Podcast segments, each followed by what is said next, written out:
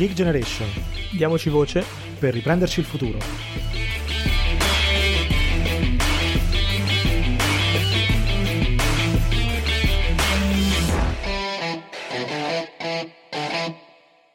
Bentornati su The Geek Generation, io sono Riccardo, qui con me sono come al solito con Mario. Ciao Mario. Ciao a tutti.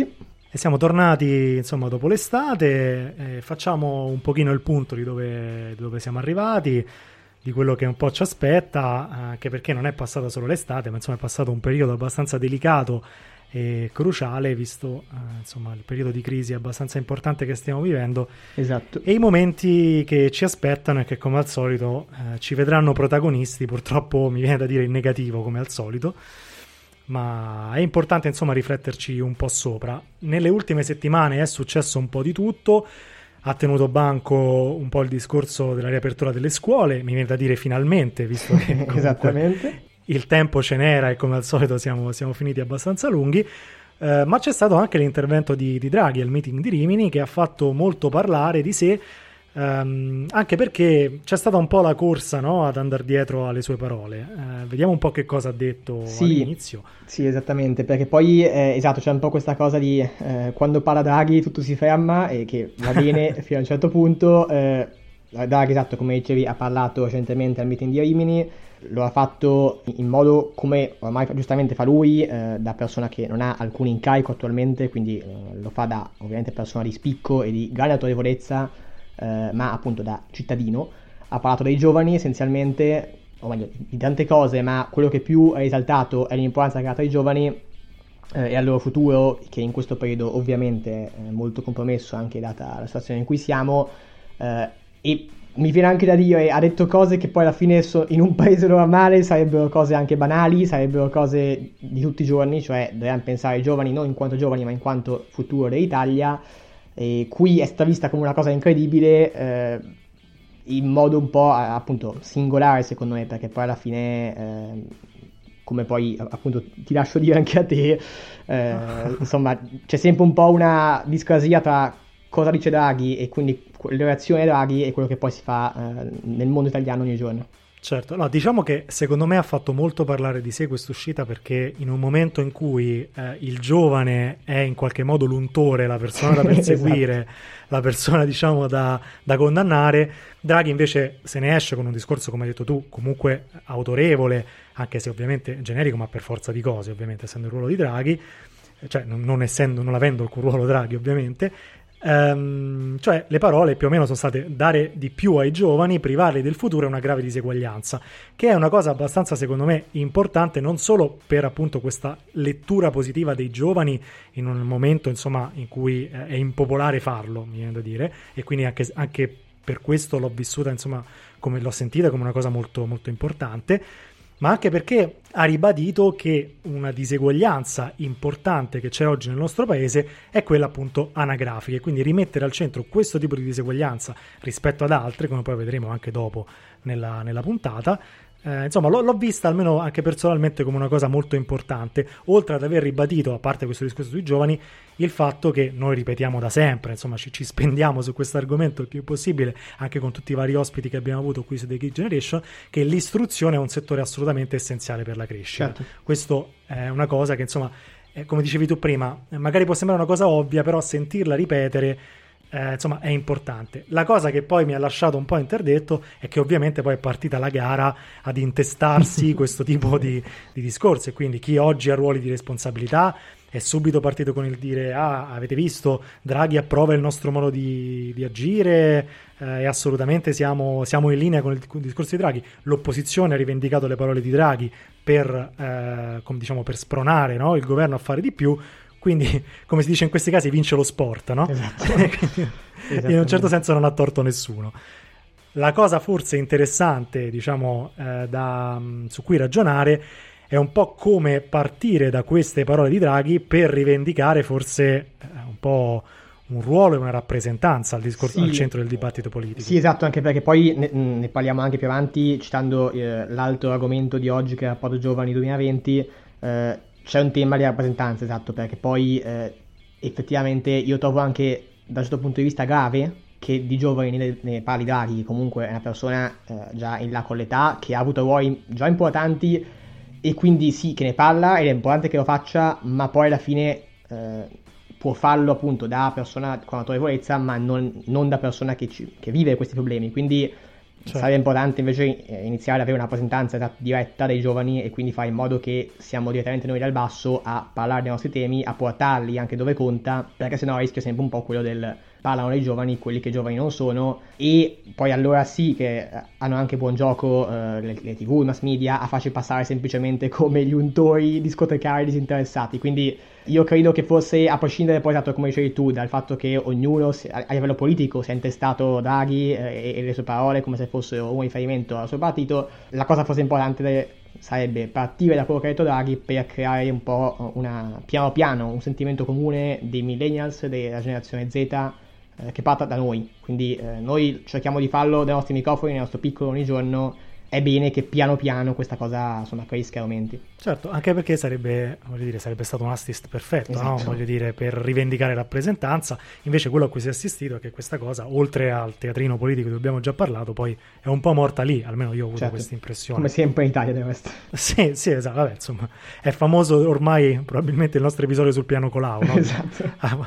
È stato valido per non so quante ore. Comunque, passiamo al, al secondo, insomma, poi l'argomento un po' centrale della puntata di oggi su cui volevamo riflettere con voi perché è uscito il rapporto Giovane 2020 fatto dall'Istituto Toniolo che è edito da Il Mulino, è un rapporto ricorrente, quindi come tale insomma analizza e monitora una situazione, la situazione giovanile sotto diversi punti di vista, lo fa abbastanza a 360 gradi magari non ci troviamo dei temi molto nuovi soprattutto qui da questi microfoni noi cerchiamo sempre in qualche modo di parlare di questi temi, ma è importante tenerli sott'occhio perché esprimono in qualche modo una, un'evoluzione, no? O una mancata evoluzione, in un certo senso purtroppo, del, del dibattito sui giovani ed è quindi importante analizzarlo e, e capirlo e insomma commentarlo insieme. Lo potete anche acquistare, poi insomma vi daremo un po' di riferimenti. Eh, è comunque secondo me importante eh, partire da alcuni di questi dati per monitorarne un po' l'evoluzione e capire eh, cosa si può fare. All'inizio, diciamo, forse la cosa più emblematica, Mario, è la percentuale di poveri. Esattamente, perché poi, come dicevi tu, è interessante notare l'evoluzione negli anni e qui l'evoluzione è drammatica, nel senso che eh, i dati sono leggermente vecchi, nel senso che sono del 2016, però in realtà la, situazione non è migliorata e tendenzialmente peggiorerà eh, col, col Covid nel 2016 i giovani tra 18 e 34 anni poveri assoluti, quindi in condizioni di povertà assoluta, erano circa il 10% del totale.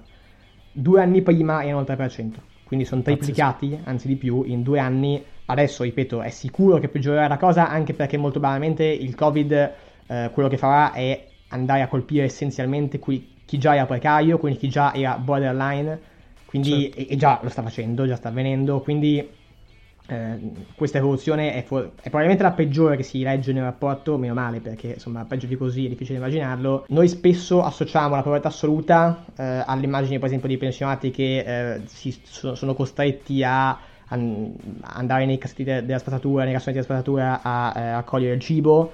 Attenzione perché c'è quello, ma c'è anche, e forse anche di più, una povertà associata ai giovani. Quindi togliamoci dalla testa l'idea che il giovane sia sempre comunque eh, baldanzoso, felice e, e, e, con un gran futuro. No, cioè partiamo anche dall'idea che uno su dieci tra i giovani sia povero assoluto, quindi non hai a fine mese, hai anzi peggio. Su, su, questo fammi fare un passo indietro, perché è importante leggere questo tipo di rapporti e fare questo tipo di discorsi? È importante perché purtroppo quando una persona magari ha delle difficoltà nella vita economiche, sociali, pensa magari a volte che sia, spe- specie tra i giovani, questo è un discorso molto presente, che sia un, come fosse colpa certo. sua, no? un caso isolato che non, non, è riuscito diciamo, ad aver successo, non è riuscito a realizzarsi per mancanze sue.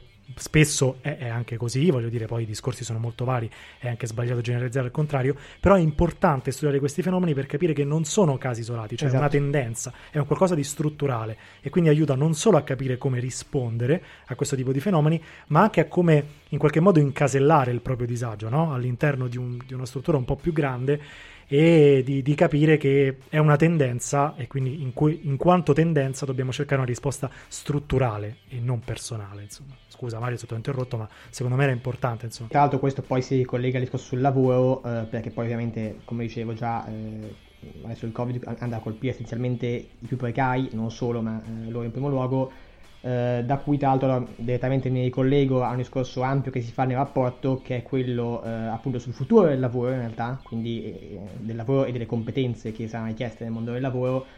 E qui in realtà è interessante perché eh, se si va poi a leggere, anche qui c'è sempre un po' la retorica dei giovani di oggi eh, sfaticati che non sanno cosa vogliono fare da grandi, che non hanno idea del futuro in realtà se si va a vedere almeno in termini di conoscenza di, di, come evolverà il mondo del lavoro, di quali saranno le competenze richieste, c'è un minimo di base di partenza positiva eh, tra i nostri coetanei, tra, tra i giovani italiani, eh, in termini sia appunto di conoscenza delle professioni, che saranno quelle, le professioni del futuro, sia in termini di competenze che saranno necessarie. Ne avevamo parlato anche con Davide Manera di Esattamente, di quindi andatevi anzi a risentire la puntata perché è interessante parlarne anche con chi appunto si occupa di risorse umane e quindi eh, appunto sa bene di cosa si parla.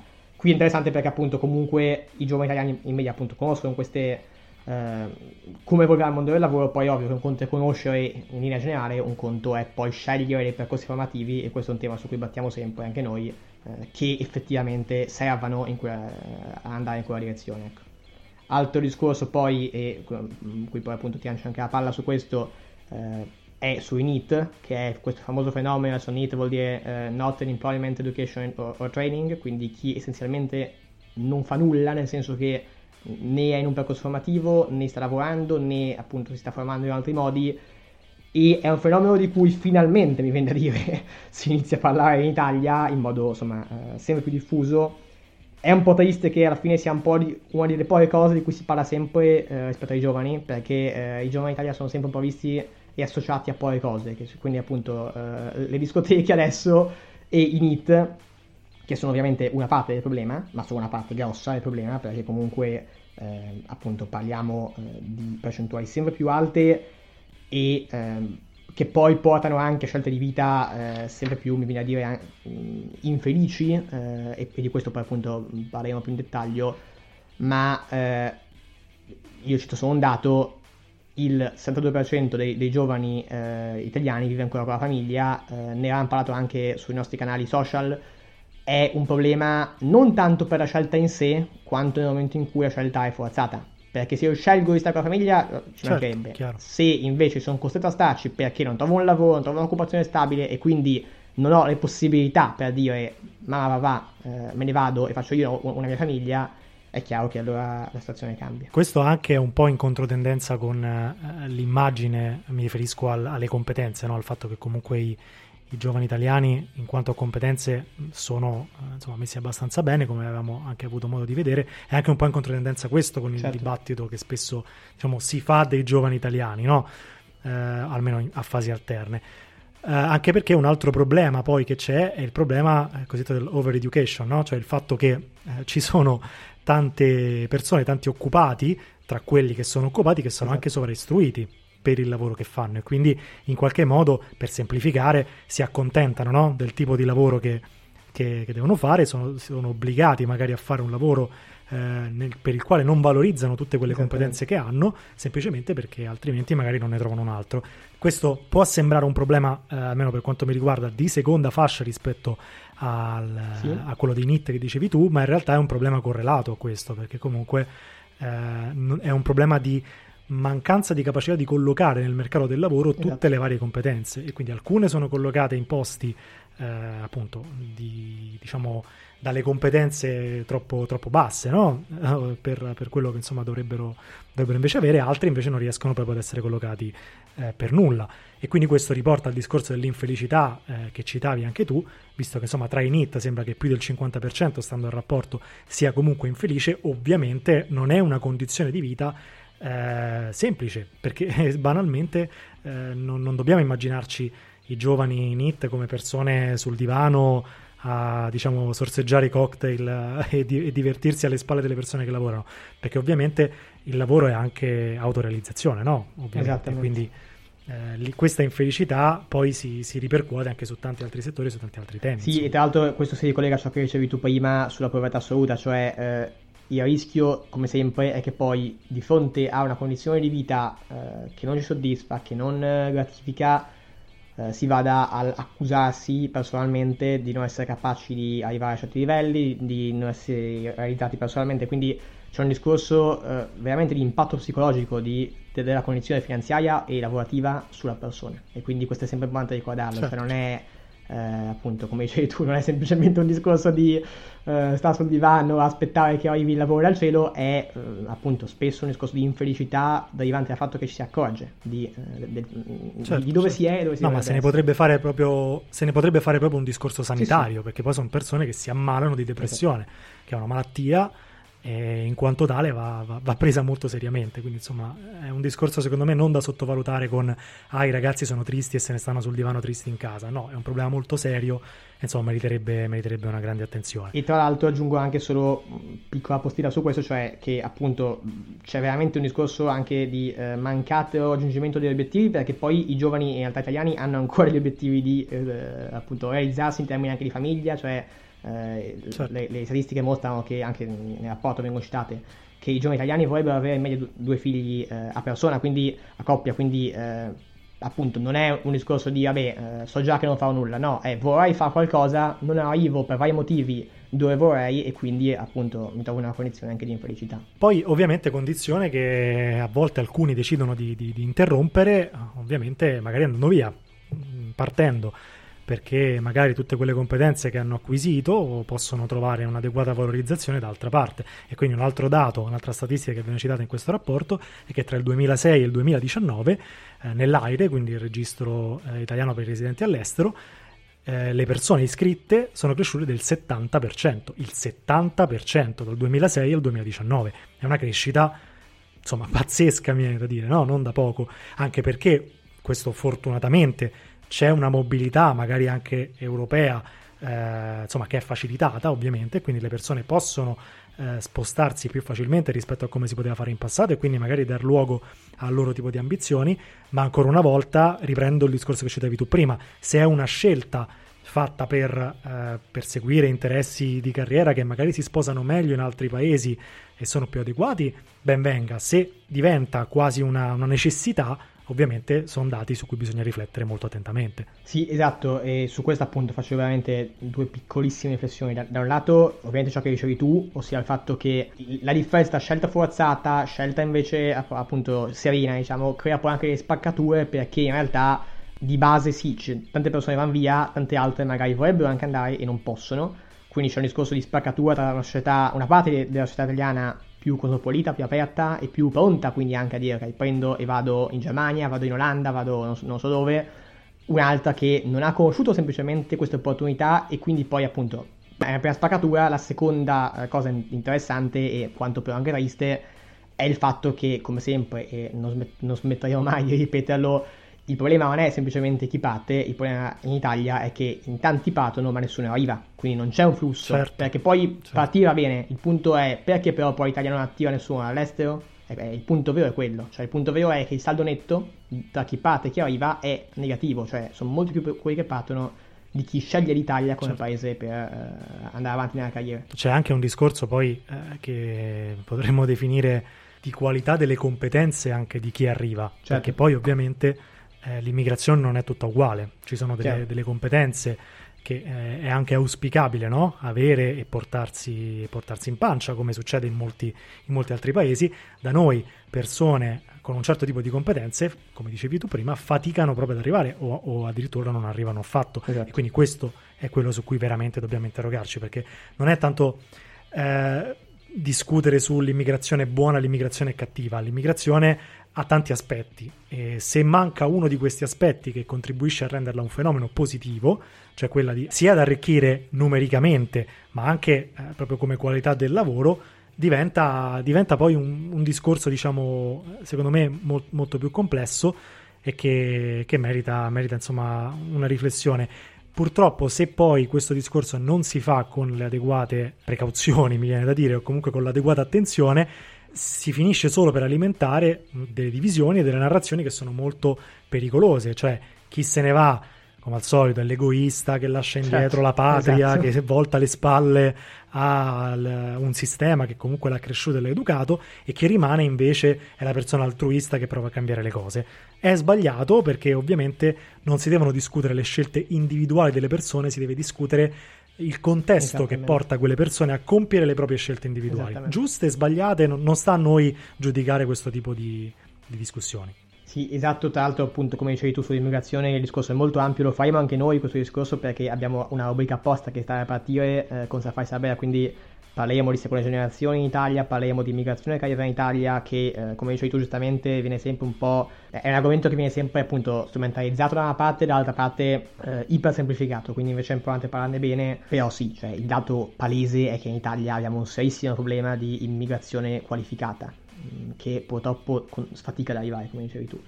E tra l'altro questo mm, si capisce anche nel momento in cui, come si diceva, anche gli italiani, anche i giovani italiani hanno, e questo lo dice anche il rapporto, hanno opinioni negative eh, o comunque appunto pessimiste eh, sull'Italia di oggi e in particolare del futuro. Quindi eh, non ci stupiamo se i giovani eh, non vedono l'Italia come un paese in cui si premia l'onestà e il merito, questo insomma credo che sia molto chiaro a tutti.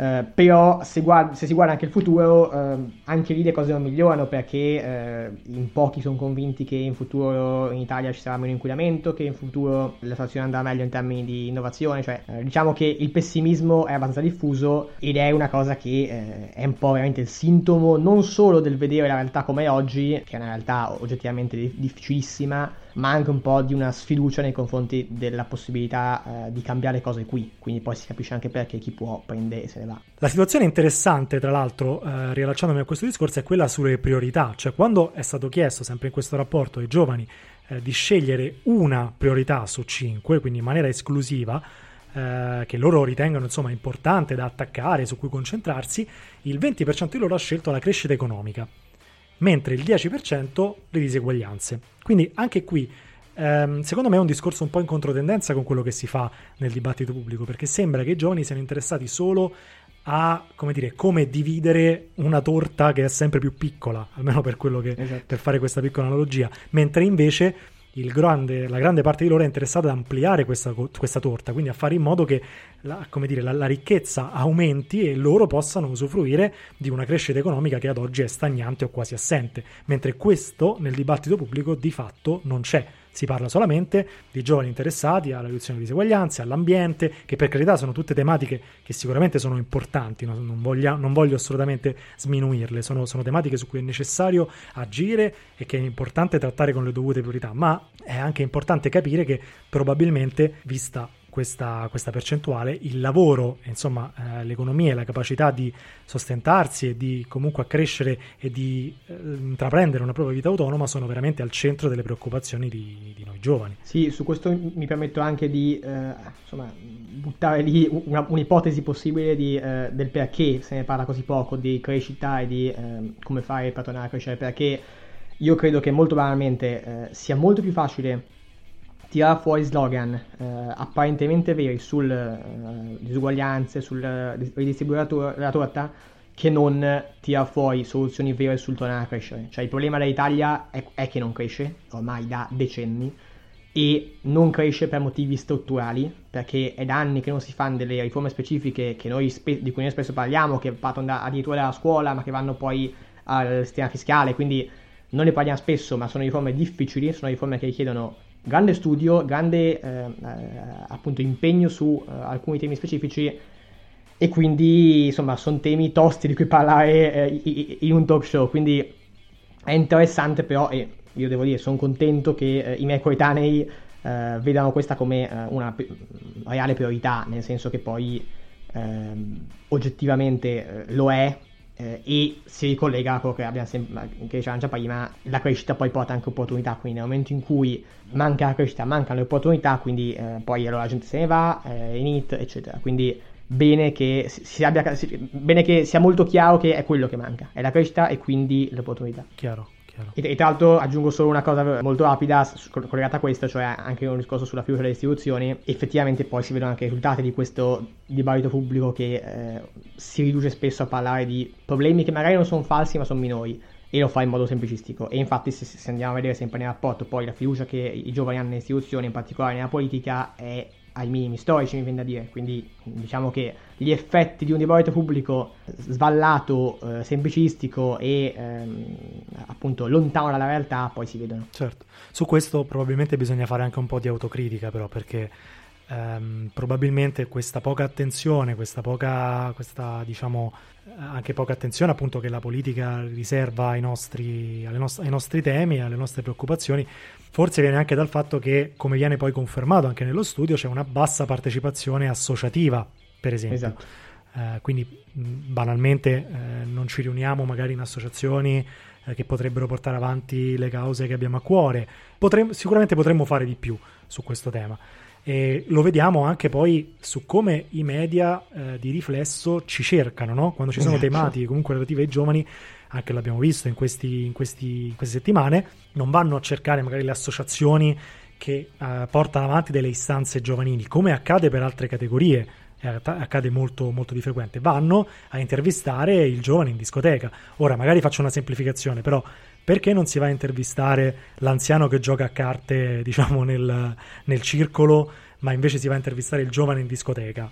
quando si parla di una tematica, per esempio, che, che, lo riguarda, perché non c'è magari abbastanza questa, questa cultura no? di, di, di, associazione e di rappresentanza, che magari dovremmo piano piano eh, ricominciare in qualche modo a prendere e anche a unire, perché poi eh, magari quando ci sono queste realtà associative spesso sono piccole e magari mal organizzate. Sì, su questo eh, non posso che essere d'accordo, d'altronde anche noi nel nostro piccolo cerchiamo un po', eh, come sempre, di spingere su questo, eh, dando anche voce a queste realtà, alle realtà più promettenti di questo tipo, perché eh, io credo sia molto importante, cioè anche nel rapporto se ne parla e si mostra chiaramente come la maggior parte dei giovani non partecipa alle realtà associative il punto qui veramente non è tanto eh, il solito discorso del dovere civico, no, è un discorso molto più eh, insomma, pragmatico, cioè se non ci impegniamo in quel senso poi è difficile far sentire, è difficile eh, portare questi temi fuori dai rapporti che mm, fotografano la realtà e fare in modo che diventino temi del dibattito pubblico e quindi poi effettivamente fare in modo che eh, qualcuno se ne occupi. Cioè è molto banalmente un tema di lobbying sociale, già ne avevamo parlato in altre puntate come gruppo sociale di giovani dobbiamo iniziare davvero eh, a far percepire questi problemi eh, nelle sedi opportune e lo fai solo se hai degli strumenti buoni per farlo, eh, che sono le associazioni, che sono dei, gruppi specifici. Quindi è fondamentale farlo per quel motivo lì, perché sennò non si andrà mai avanti. Chiaro. Va bene, insomma, ci sarà sicuramente modo di, dire, di, di farlo da, da, questi microfoni e si spera, insomma, eh, anche unendo tutte queste varie realtà perché eh, anche da, abbiamo, da, quanto abbiamo letto in questo rapporto insomma è veramente arrivato il momento di farlo. Io nel salutarvi vi do intanto i riferimenti diciamo della, mm, del, del, libro a cui stiamo facendo riferimento, del rapporto, lo trovate sull'osservatorio eh, giovani dell'Istituto mm, Giuseppe Toniolo, il libro in sé si chiama La condizione giovani nell'Italia, rapporto giovani 2020, lo trovate nelle librerie, ma lo trovate anche online. Per esempio, adesso il primo link che ho diciamo, trovato sotto mano del, sul sito della libreria universitaria, ad esempio, è acquistabile, insomma, si può, si può leggere. Eh, ovviamente è molto nel dettaglio, però è sempre bene, secondo me, andarlo, andarlo, a leggere, averlo sotto mano e cercare in qualche modo di, di, comprendere questo tipo di fenomeni di cui abbiamo parlato, per anche confrontarli alla propria realtà personale, per fare in modo che se ne prenda coscienza. Importante, insomma, vi, vi invito ad acquistarlo, a leggerlo e magari anche a farci sapere cosa ne pensate, come secondo voi si può invertire questa tendenza che vediamo insomma in, esatto. in questo rapporto. Bene, eh, per oggi è davvero tutto. Io vi ricordo di continuare a seguirci sui nostri social, quindi la pagina Facebook, eh, in particolare la pagina Instagram, che insomma è particolarmente attiva e dai quali cerchiamo in qualche modo di eh, rilanciare un po' tutte le battaglie eh, le rubriche, i discorsi che facciamo nel nostro podcast. Ovviamente seguiteci anche su Spotify, lanciateci una recensione su Apple Podcast che comunque ci aiuta a crescere e a diffondere un pochino i nostri temi se pensate che possano essere importanti e che meritino di eh, trovare insomma un più ampio palcoscenico e dibattito. Vi ringrazio ancora una volta, eh, ci sentiamo alla prossima puntata e ricordate, diamoci voce per il futuro.